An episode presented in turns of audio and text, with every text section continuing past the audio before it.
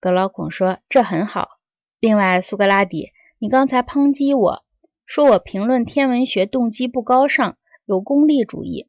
我现在不这样做了，我要用你的原则来赞美他。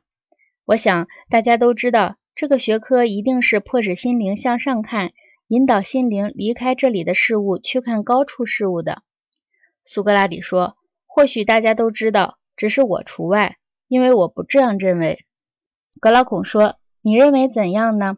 苏格拉底说：“像引导我们掌握哲学的人目前那样的讨论天文学。我认为天文学只能使灵魂的视力大大的向下转。”格老孔说：“为什么？”苏格拉底说：“我觉得你对于学习上面的事物理解不低级。你或许认为，凡是抬起头来仰望天花藻井的。”都是用灵魂而非用眼睛学习。或许你是对的，我是无知的。因为除了研究实在和不可见者外，我想不出任何别的学习能使灵魂的视力向上。如果有人想研究可见事物，无论是张开嘴巴向上望，还是眨巴着眼睛向下看，我都不会认为他是在真正的学习，因为任何这类事物都不可能包含有真正的知识。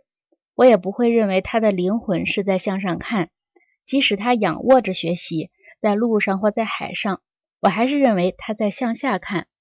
格老孔说：“我错了，你批评的对。你认为学习天文学不应该像如今这样学，那么你主张怎么个学法呢？如果为了达到我们的目的必须学习它，